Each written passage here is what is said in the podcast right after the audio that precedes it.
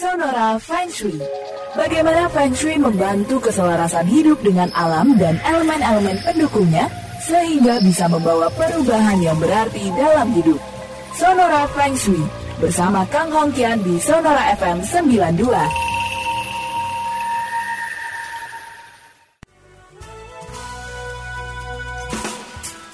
Sonora Part of KG Radio Network. Selamat malam sahabat Sonora di mana pun Anda berada. Dan saya malam hari ini juga sudah tersambung bersama Pak Kang. Selamat malam Pak Kang. Selamat malam juga Gan Harya. Ke mana saja di kau selama ini? Saya juga bingung saya ke mana aja Pak Kang. Iya udah lama banget kita nggak ngobrol ya. Benar. Pak Kang sehat kan tapi? Ya begitulah puji Tuhan. Nah, Alhamdulillah. Sehat-sehat terus ya Pak Kang ya Harapnya seperti itu. Amin. Lancar semuanya? Ya begitulah lancar. Kita berharap sahabat Sonora di mana pun berada juga berkelancaran dalam segala aktivitasnya. Juga sehat selalu dong. Amin, amin. Saya udah kelewatan banyak hal nih Pak Kang ya? Banyak, makanya saya mau nanya. Hmm. Saya mau nanya, ingat gak sih apa yang dipesan oleh Kang Chong terhadap Lauce muridnya. Waduh. Katanya Cangcong. Uh -uh. Jadi Cangcong nih udah mau di penghujung hayat gitu. Oke. Okay. Muridnya bertanya, pesan apa aja gitu toh. Hmm. Satu pesannya dia bilang begini, kalau kamu satu ketika melihat pohon yang begitu besar, kamu harus menghormati dan mengaguminya. Ya, Bahkan ada juga uh, satu uh, ungkapan dari para leluhur mengatakan begini, juga Arya. Hmm. Kalau mau sukses nih, mau beruntung dan kaya raya, tanamlah pohon katanya. Jadi dua-dua hal yang berkaitan dengan pohon. Hmm. Apa sih harus pohon? Oke. okay. Lupa ya. Lupa, lupa, lupa. Pohon, unsur kayu. Begini juga kan kalau kita berbicara pohon yang besar ya, uh-huh. tentunya nggak gampang loh dia menjadi satu pohon yang besar karena dia harus melalui berbagai cobaan. Coba bayangin, dari dia tum- eh, masih kecil nih bertumbuh, uh-huh. dia udah disorot sinar mentari yang panas teriknya luar biasa. Uh-huh. Mungkin dihajar angin puting beliung. Keinjek bocah pokoknya segala macam deh dia hajar gitu. Nah, jadi kalau dia udah bisa sampai begitu besar kan luar biasa. Ya. Ya. Jadi kita harus bisa mengagu mengaguminya. Nah, hmm.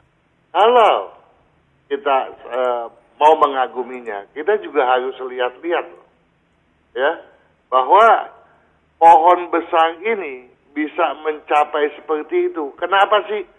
-hmm. Ini kan pelajaran loh buat kita. Ya, tentu saja dia memperoleh makanan yang cukup dong. Iya.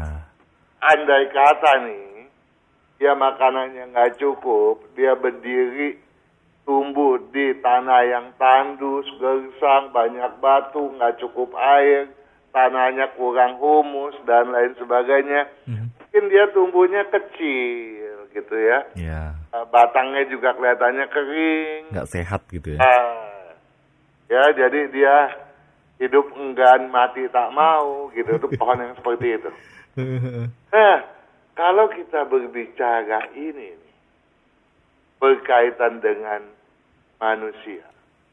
Kalau orang sudah tua, tentu nggak heran kalau dia selalu bilang juga Ganaria, Eh, dia bilang nih sama yang muda nih ya, para junior, terutama anak mereka. Hmm. Lu jangan macam-macam deh. Gua nih udah makan asam garamnya, pahit getirnya lebih daripada lu nih. Iya. Memang sih kita juga maklum ya. Karena apa? Karena orang tua, para tetua, para senior.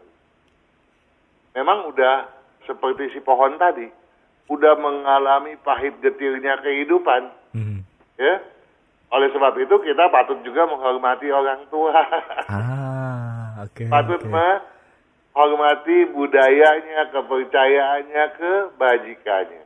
Tetapi dari pohon semua yang tadi kita lihat nih, ada sesuatu yang tidak tampak juga kan. Mhm. Yaitu apa? Akarnya. Iya. Di Akarnya pasti masuk ke dalam tanah. Ini perjuangan mati-matian nih. Betul. Ya kalau kalau semuanya udah tersedia sih mungkin enak aja buat dia. Kalau enggak dia kan harus menembus segala macam cobaan juga tuh akal. Mhm. Betul nggak? Betul, betul. Iya. Jadi kita harus tahu ya bahwa kalau selama ini kita melihat orang tuh udah berhasil, udah kaya, kita nggak lihat perjuangannya, Iya. katanya enak gitu. Kita bisa cemburu, bisa iri. Mhm, Bener banget. nah, kalau kemarin-kemarin nih juga kan harga. Heeh. Saya beberapa minggu ini kan ngobrolnya sama Juragan Daniel. Iya.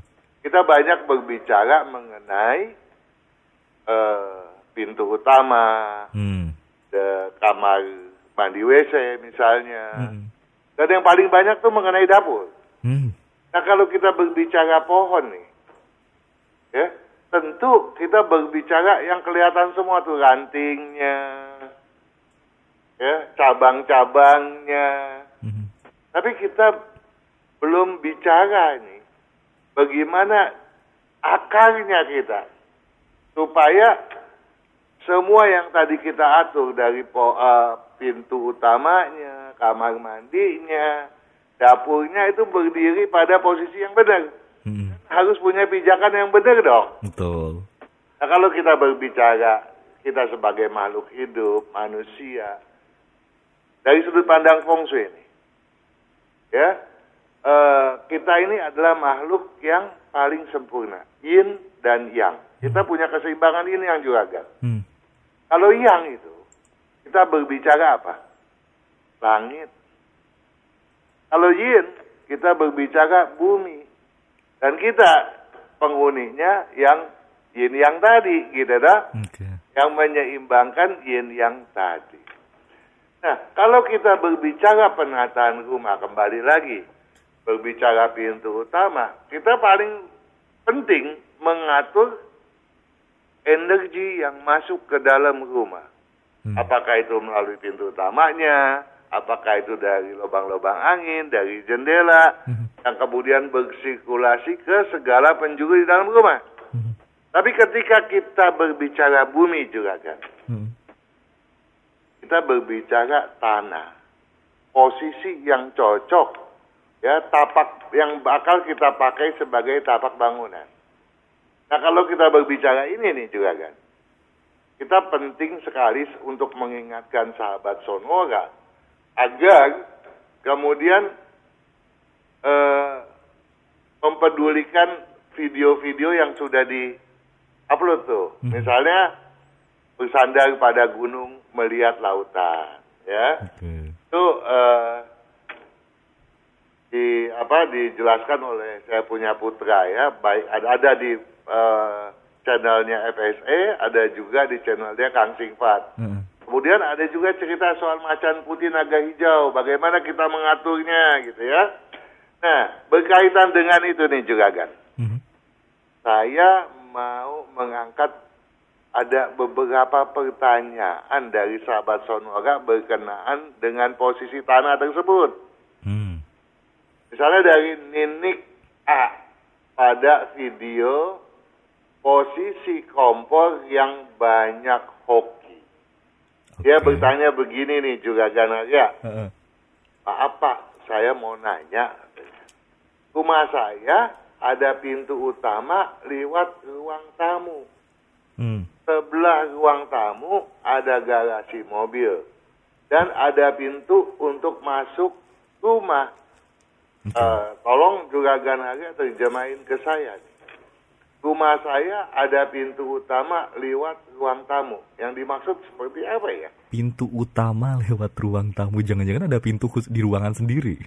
Makanya, biasanya pintu utama kan eh, ada yang paling depan. Nempel ruang tamu kan?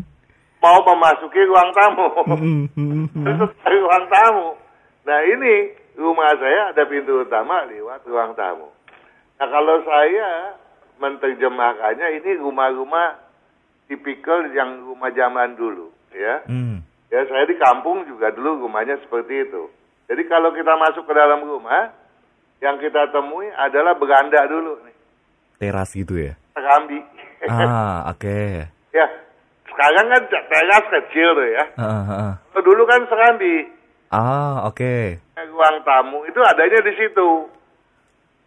Jadi setelah ruang tamu di serambi tadi, ada yang kemudian bikin lagi ruang tamu di, kedua di dalam, ada yang langsung sebagai ruang keluarga. Uh, gitu. Nah, uh. jadi saya menerjemahkannya ini adalah ruang uh, tamu yang berbentuk serambi tadi, gitu ya. Nah, kemudian bagaimana uh, mana menurut Bapak baikkah atau ada solusi lainnya? Terima kasih banyak sebelumnya jika berkenan memberikan jawaban. Nah, kemudian dia bilang tadi, ya, ruang tamu, ya sebelah ruang tamu ada garasi mobil. Hmm. Nah, kalau di sebelah ruang tamu ada garasi mobil, ini kita terlepas dari analisis yang sifatnya khusus nih. Oke. Okay. Kalau sifatnya khusus, kita mau tahu nih, di mana itu posisi pintu utama, di mana itu garasi di hmm. kiri uh, di kiri uh, lahan atau di kanan lahan gitu ya. Hmm. Tetapi ini kita bayangin aja bahwa uh, tamu datang masuk ke ruang kambi. Di sebelahnya ada garasi. Hmm. Pertanyaannya kalau garasi kan bukan carport loh ya. Oke. Okay. Kalau carport itu kan ruang terbuka. Kalau garasi kan ada ruang tertutup. Tutup. Nah, bangunannya lebih depan apa lebih dalam daripada Serambi. si Serambi tadi. Nah, mestinya dia adanya kan lebih menjorok ke muka. Sedangkan kenapa? Karena pintu utamanya menjorok ke dalam setelah Serambi. Hmm. Betul nggak? Iya, iya. Nah, kalau ini yang terjadi, tentu rumah ini lemah dalam sektor keuangan, dalam sektor penerimaan uh, apa tuh? Rezeki. Rezeki, benar. Karena? Cepat juga gan harga. Hmm. Udah lama nggak nongol tapi luar biasa cepat. nah, tapi andai kata di ruang tamunya itu dibuatkan satu posisi pintu, ya, walaupun dia tidak berbentuk pintu, ya dalam artikan gawangan yang pada posisi benar, mm-hmm. ceritanya akan berbeda. Jadi ya, jadi pada pada dasarnya sebaiknya serambi tadi harus lebih di depan ketimbang bagian garasi ya. Jadi saya mau sampaikan kepada Ibu Ninik bahwa saya ulangi seharusnya dalam kondisi rumah seperti ini, posisi serambi harus dalam ada uh, di di area cembungan di mana bangunannya nonjol ke depan, uh-huh. sedangkan garasi harus pada area cekungan yang menjorok agak ke dalam. Hmm. Nah. Kemudian dia tanya lagi nih, uh-huh. eh dia bilang lagi, biasanya saya dan keluarga keluar masuk rumah lewat pintu garasi. Lah pintu pintu yang lewat ruang tamu tadi? Nggak dipakai. Oke. Okay. Nah, kalau nggak dipakai, kita nggak bisa bilang nih. Nomor satu ya, kalau lewat garasi. Garasi kan area yang uh, tidak uh, stabil, di mana mobil keluar masuk kan. Hmm. Pertanda uh, rejeki goyang gitu ya. Oke. Okay. Nah kemudian ruang tamu tadi pintunya suka dibuka apa betul-betul sering tertutup? Mhm. Apakah satu hari atau dua hari sekali ada sip dibuka? Kalau enggak, tentu akan menimbulkan penyakit. Di mana posisi itu? Kita ada tuh video menjelaskan letak posisi pintu yang tertutup akan menimbulkan penyakit. Sayangnya, mm A tidak menjelaskan di mana posisi pintu itu berada, di kiri atau di kanan, gitu ya. Okay. Jadi, uh, sebaiknya kebiasaan masuk lewat garasi dikurangi deh supaya pintu utama itu bisa diaktifkan kembali. Biar Begitu. kepake ya. Bisa terpakai. Nah kemudian pertanyaan kedua, Go Sun Hok. Mm-mm. Ya pada video posisi kompor yang bajak hoki. Met pagi Kang Hongkian katanya. Kalau rumah saya pagarnya menghadap ke utara dan pintu masuk ke dalam rumah menghadap ke timur. Oke. Nah ini rumah menghadap ke mana? Menghadap ke utara, Atau timur. menghadap ke timur. Tolong kasih jawaban juga Gan Harya. Atau rumahnya ada utara, pintunya timur. Dia bilang ini pagarnya menghadap ke utara. Ah, Itu masuk ke dalam rumah menghadap ke timur. Nah, aduh ini dulu pernah dibahas ini. kenapa? Dulu pernah dibahas juga tapi saya lupa. Ya, memang udah dibahas. Jadi eh, Juragan Gosun Hop mestinya nggak perlu bertanya ya, udah ada kita udah pernah bahas kok. Nah begini, ini rumah menghadap ke utara. Kalau kita berbicara, tadi kan kita berbicara tuh eh, bahwa kalau kita bicara penataan rumah, di mana pintu utama, di mana posisi dapur, di mana kamar mandi, WC, garasi dan lain sebagainya. Itu semua kita berbicara cabang dan rantingnya pohon. Hmm. Tapi kalau kita berbicara tapak bangunan, kita bicara kedudukan akarnya. Ya, akar daripada tanah tersebut. Sebab ini penting sekali gitu ya. Kalau akarnya nggak bisa menembus, tidak eh, mencari makan, dalam artian tanahnya tidak cocok dengan eh, kepala keluarga penghuni rumah, tentu ini tidak akan berdampak positif. Begitu. Oke. Nah dalam konteks ini adalah kedudukan. Nah kalau kemudian dikatakan rumah saya pagarnya menghadap ke utara. Nah kalau rumah ini persegi panjang beraturan berarti posisi kedudukannya di selatan dong ya. Oke. Ya, berarti kedudukannya di selatan. Nah, kalau ditanya menghadap ke mana, sebetulnya saya akan menjawabnya berkedudukan di selatan, bukan menghadap ke utara. Tetapi karena selama belasan tahun ini saya di Sonora, walaupun bicaranya kedudukan, ditanyanya hadap lagi, hadap lagi, hadap lagi, hadap lagi. Terpaksa ngikut kan? Nah, kalau kita bicara hadap, itu kita bicara pintu utama tuh. Oke. Nah, kalau pintu utamanya kan tadi dia bilang menghadap ke timur. Timur. Nah, itu adalah posisi hadap pintu utama. Tapi posisi tanah, ya, menghadap utara. Itu yang benar. Jadi pertanyaan dia, ya, nah ini rumah menghadap ke mana? Hadap utara, bukan hadap ke timur. Hmm. Tentunya yang menghadap ke timur. yang benarnya, sebetulnya saya akan berkata berkedudukan di selatan. Gitu. Beda lagi berkedudukan baru lagi nih. iya.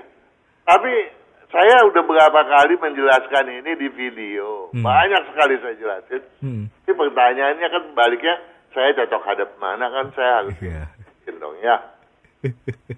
Nah, ada pertanyaan ketiga nih. Heeh. ya, juga berbicara masalah akar daripada eh, kesuksesan, akar daripada keberuntungan kita. Oke. Maknya penanyanya, nickname-nya nih, Dindon. Pada video atap dan pintu magnet rezeki. Mhm. Kang mau tanya, kalau posisi arah hadap rumah 284 derajat, itu masuk kategori barat atau barat laut? Waduh. Nah, makasih Pak katanya. Tapi udah dijawab sama Budi Setiawan. Saya eh, harus mengucapkan terima kasih Mhm. terhadap eh, juragan Budi Setiawan. Ya, Budi Setiawan sip. Budi Setiawan bilang, ya, untuk barat adalah 247,5 derajat sampai dengan 292,5 derajat. Betul sekali. Tepat itu. Benar. Ah. Jadi barat. Tapi ada keliru dia. Jadi barat yang miring ke barat laut. Oke. Nggak perlu lagi dibilang miring ke barat laut. Oke. Memang dia miring ke barat laut. tapi dalam konteks ini pertanyaannya juga Gandindon ini masuknya kategori mana nih? Hmm, oke. Kategori barat atau barat laut? Ya masuknya kategori barat, jangan dibilang lagi mirip ke barat laut nanti rancu lagi, bingung lagi dong. Iya. ya jadi berdasarkan feng shui 284 derajat harus kita eh, masukkan ke dalam kategori barat, jangan sanksi. Hmm. Gitu. Ya. Nah jadi eh, nanti di video ada ada keluar gambarnya, ada petunjuknya di agak dari mana sampai ke mana agak barat, ini barat laut dan seterusnya. Begitu juga Gan Haria ya. Hmm. Di hari ini kita berbicara mengenai akar kehidupan yang merupakan akar keberuntungan. Siap. Pak Kang kita break dulu ya. Oke. Tetap bersama kami sahabat Sonora, kami segera kembali.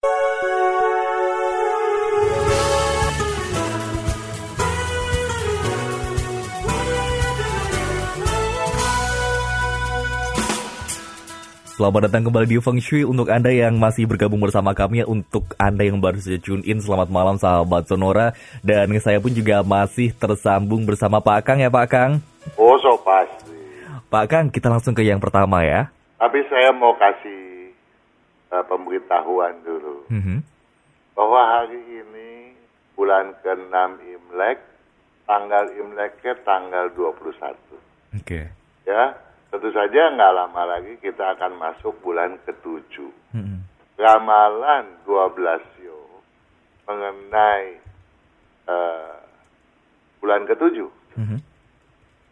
Bentar lagi sudah akan dipublish. Jadi Ah. ada sahabat Sonora, silakan simak agar bulan ke-7 Imlek di mana peluangnya lebih baik. Ya, menurut saya jauh lebih baik daripada bulan ke-6 Mhm. Bisa dimanfaatkan, diberdayakan dengan seoptimal mungkin. Di YouTube-nya Pak Kang ya Begitulah. Nah, silakan mampir sahabat Sonora nih bisa dicek sio Anda apa ini untuk menyambut bulan ketujuh untuk kalender Imlek maupun juga yang Masehi pun juga bisa ya.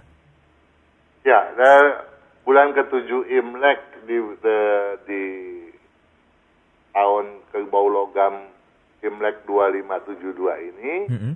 besok kalau nggak keliru itu tanggal 10 mulai.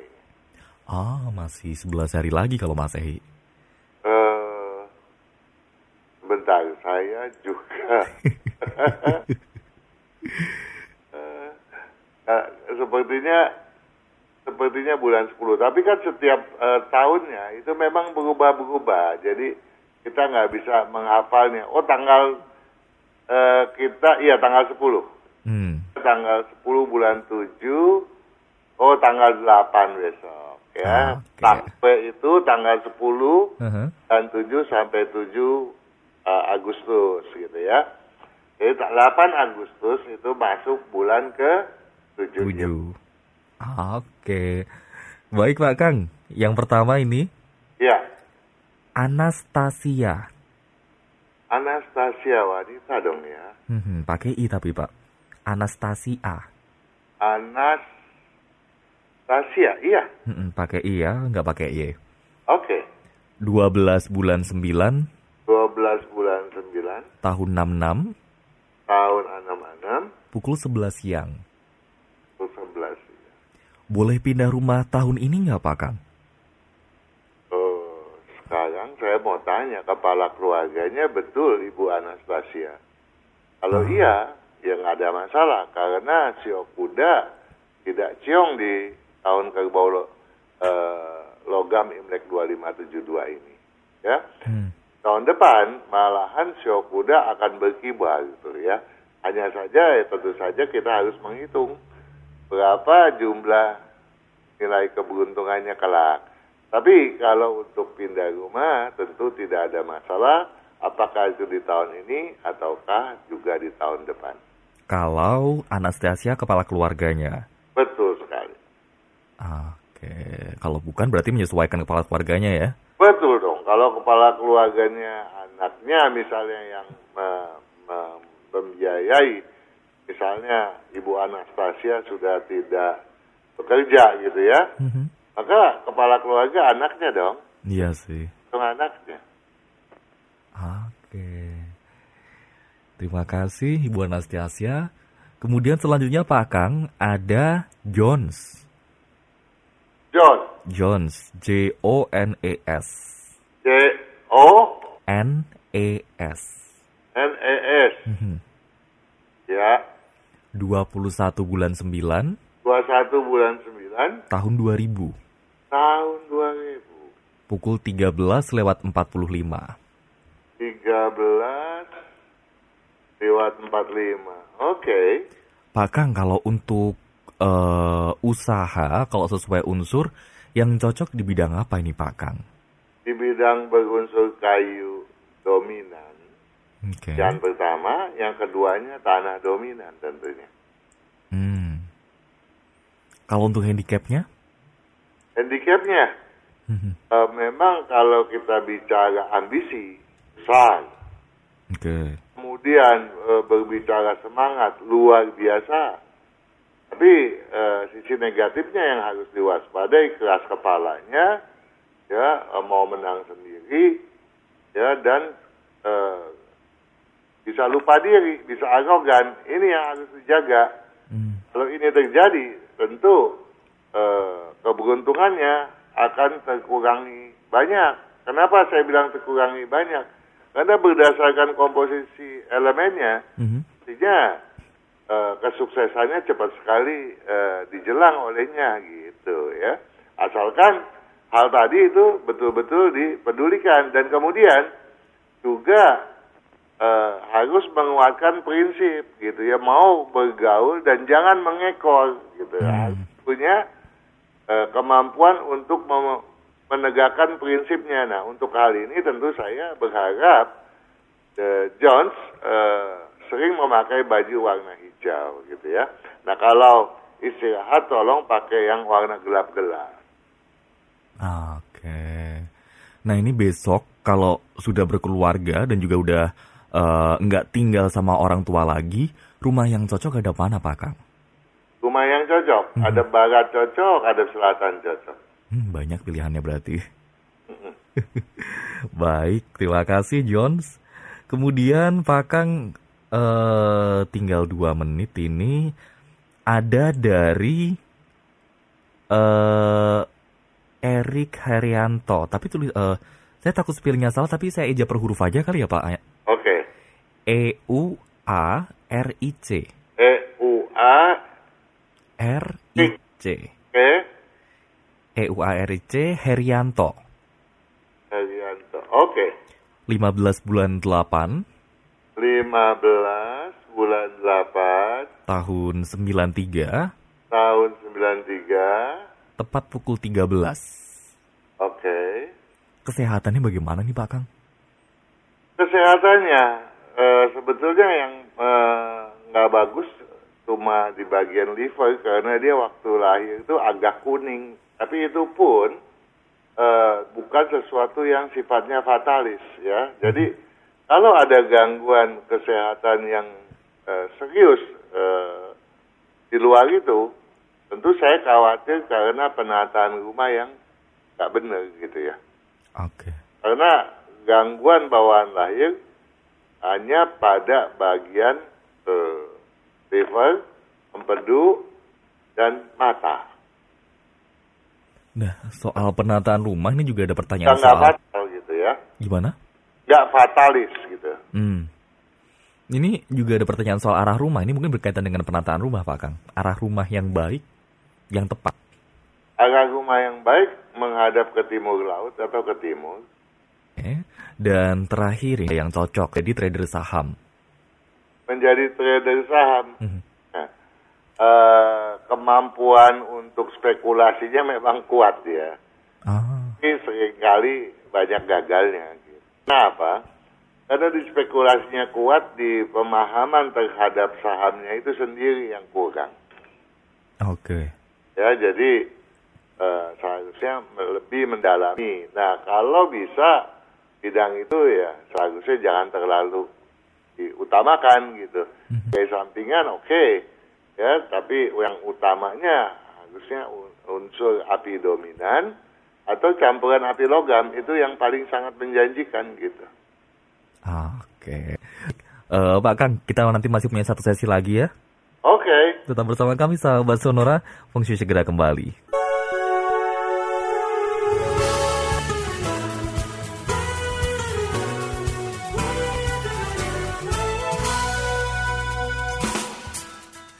Sesi terakhir di Feng Shui edisi malam hari ini, Pak Kang. Langsung kita ke yang selanjutnya ya. Oke dong. Ini ada partner yang mau berbisnis, Pak Kang. Ada Rosita, Rosita. pakai H di belakang, Rosita. Rosita. Mhm. 29 November 29 bulan 11 tahun 73 1973 pukul 4 pagi. 4 pagi. Ini mau bisnis dengan adiknya cowok namanya Johan. Johan Mhm. 19 bulan 2 19 bulan 2 tahun 81 tahun 81 pukul 00 lewat 45. 00 45. Oke. Ini bisnisnya di bidang masakan Asia campur Eropa. Nah, apakah mereka cocok Pak Kang? Yang cocok itu Rosita. Ya, untuk makanan Asia. Untuk makanan Eropa, Johan agak cocok, tapi relatif kecocokannya sangat kecil gitu ya. Hmm. Jadi eh, saya lebih menganjurkan untuk eh, fokus di makanan Asia dan kalau makanan Eropa sebaiknya yang memang eh, menggunakan api besar gitu kan biasanya makanan Eropa tuh api kecil mainnya main oven gitu Oke. kan Oke. Ya. Baik. Nah, terus kemudian kalau seandainya nanti mereka bikin resto, lebih baik hadap mana Pak Kang dan juga ini bisa mulai buka bagusnya kapan? Oh, kalau tahun depan baiknya di tanggal berapa? Kalau di tahun depan sebaiknya lihat kalender nanti ya. Sebab kalendernya belum dibikin. Gitu. Hmm. Kalau saya di sekarang menghitung bukannya nggak bisa, bisa. Tapi kalau pribadi saya menghitung setengah jam baru selesai. ya, jadi sekarang kita lihat kalau berbicara mengenai buka usaha, Mhm. mereka ini si Johan dengan Rosita sering kali nggak nyambung kalau ngobrol. Oke. Eh? Iya, apalagi yang namanya Johan sering kali ngotot, maunya dia punya pandangan gitu. Hmm. Sedangkan si Rosita bisa tersinggung, bah ngototnya lebih lagi nanti karena tersinggungnya gitu, bukan karena ngotot apanya. nah, tetapi sekarang kita dia mau bergabung, mau bermitra. Mhm. Nah, ini repot nih, gitu ya.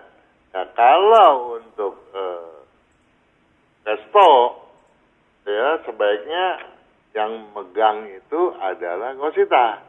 Ah, Rosita yang pegang, yang mengendalikan sebaiknya mencari tempatnya yang menghadap ke timur laut atau ke timur, gitu. oke. Iya.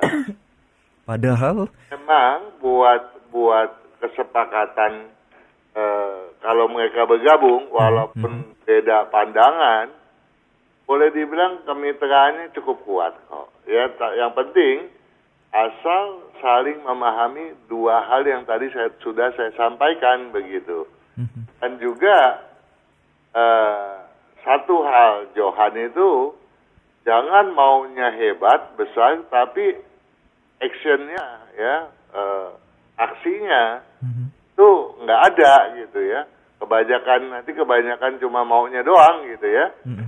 Sedangkan eh, Rosita jangan kebanyakan ngelamunnya gitu harus punya target kemajuannya sampai di mana karena itulah kelemahan mereka gitu ya jadi eh, eh, jadi kalau buat bergabung oke gitu ya. Kalau untuk Rosita yang memimpin tentu nggak boleh mulai tahun ini, harus tahun depan. Oke. Terima kasih. Kemudian Pak Kang selanjutnya ini ada eh, dari Ervan Ervan, pakai V. lelaki dah ya. Mm-mm. Oke. Ervan Wahzudin. Wah, Wahzudin pakai D, Zudin. Wahzudin. oke. Tanggal lahirnya 22 bulan 6 22 bulan 6 tahun 89. tahun 89. Kesehatan dan karirnya bagaimana ini Pak Kang? Ya, Gimana Pak Kang? jamnya jam berapa? Oh jamnya nggak ada, nggak berani ya? Nggak, nggak bisa tepat ya. Jangan deh ya, Ya, minta di minta di di, di apa di dilengkapi ya. tapi nanti eh, minggu depan kita bahas. Oke, ini terakhir Pak Kang. Oke, Juni, Juni. Wanita pria. Juni ada lelaki ada perempuan soalnya. aduh, eh kepala keluarga juga belum tentu cowok ya Pak Kang ya? Ah, nggak ada detailnya sih. Oke, ganti. Ganti. Ah, sebentar dia lagi typing. Dia eh, si Juni lagi ngetik. Kayaknya mau dilengkapi. Kita ini dulu tanggal lahirnya kali ya. Oke, Tanggal 7 bulan Juni juga, ya, tahun 71 ya. antara pukul 11 sampai 13. Oke, Cewek Pak Kang. ya. Single, kepala keluarga. Nah ini katanya kudu bergerak di bidang logam dominan. Tapi saya sama sekali tidak ada pengalaman di bidang logam. Solusinya bagaimana nih Pak Kang? Solusinya gampang, kerja aja dulu di bidang logam cari pengalaman. Gampang. Coba dulu gitu ya. Iya, ya. Karena apa? Bukan apa sih? Karena dari komposisi yang ada, ya, eh, berarti eh, dia udah pernah bertanya ini logamnya memang dominan sekali, cocok banget. Hmm. Eh, Ibu Jun, Juni ini memang aktif gitu ya, semangatnya tinggi. Tapi keberanian untuk berbisnis itu memang nggak ada. Yang saya cuma khawatir cuma maunya doang gitu ngomongnya doang. Oke. Jadi kalau memang mau mau mulai, mulai dia bilang gitu ya. Eh, jadi harus berani gitu. Hmm. Kalau kalau logam eh, nggak tahu di bidang apa, ya bikin aja api logam gitu. Mm-mm. Yang api logam kan banyak, Oke. ya. Segala macam, jual beli motor aja udah udah api logam toh. Kalau logam ya spare partnya kan. Mm-mm. Nah itu yang paling sangat menonjol.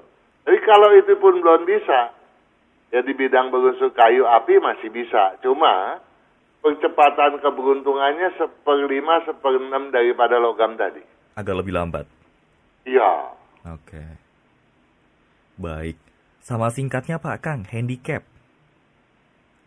Handicapnya itu tadi nggak punya keberanian untuk Ah. untuk untuk untuk yakin betul-betul membangun tuh nggak nggak ada gitu ya. Oke. Padahal di tahun ini dia untuk mulai oke, di tahun depan nggak boleh mulai bisnis gitu ya. Berarti tahun ini harus mantep. Iya, kalau enggak ya harus tunda sampai tahun 2023 gitu Waduh. ya, di tahun kelinci air nanti, ya. Nah, juga disiplinnya itu lemah dan walaupun logikanya kuat, tetap aja dia gampang tersinggung. Jadi yang penting adalah harus eh, tegar menghadapi segala sesuatu dan jangan bawa eh, perasaan belaka gitu ya. Baik. Pak Kang, ketemu lagi minggu depan. Oke. Sehat-sehat ya Pak Kang ya. Selalu dong, sama Anda juga dan juga eh, semua ya kru di Sonora harus sehat. Amin. Kita jaga diri dan kita juga mendoakan kepada sahabat Sonora di belahan bumi mana pun Mhm. agar selalu bisa menjaga diri, sehat selalu nomor satu, sukses nomor. Terima kasih. Selamat malam Pak Kang. Selamat malam juga Ganharia. Kami pamit sahabat Sonora, ketemu lagi minggu depan dan selamat malam.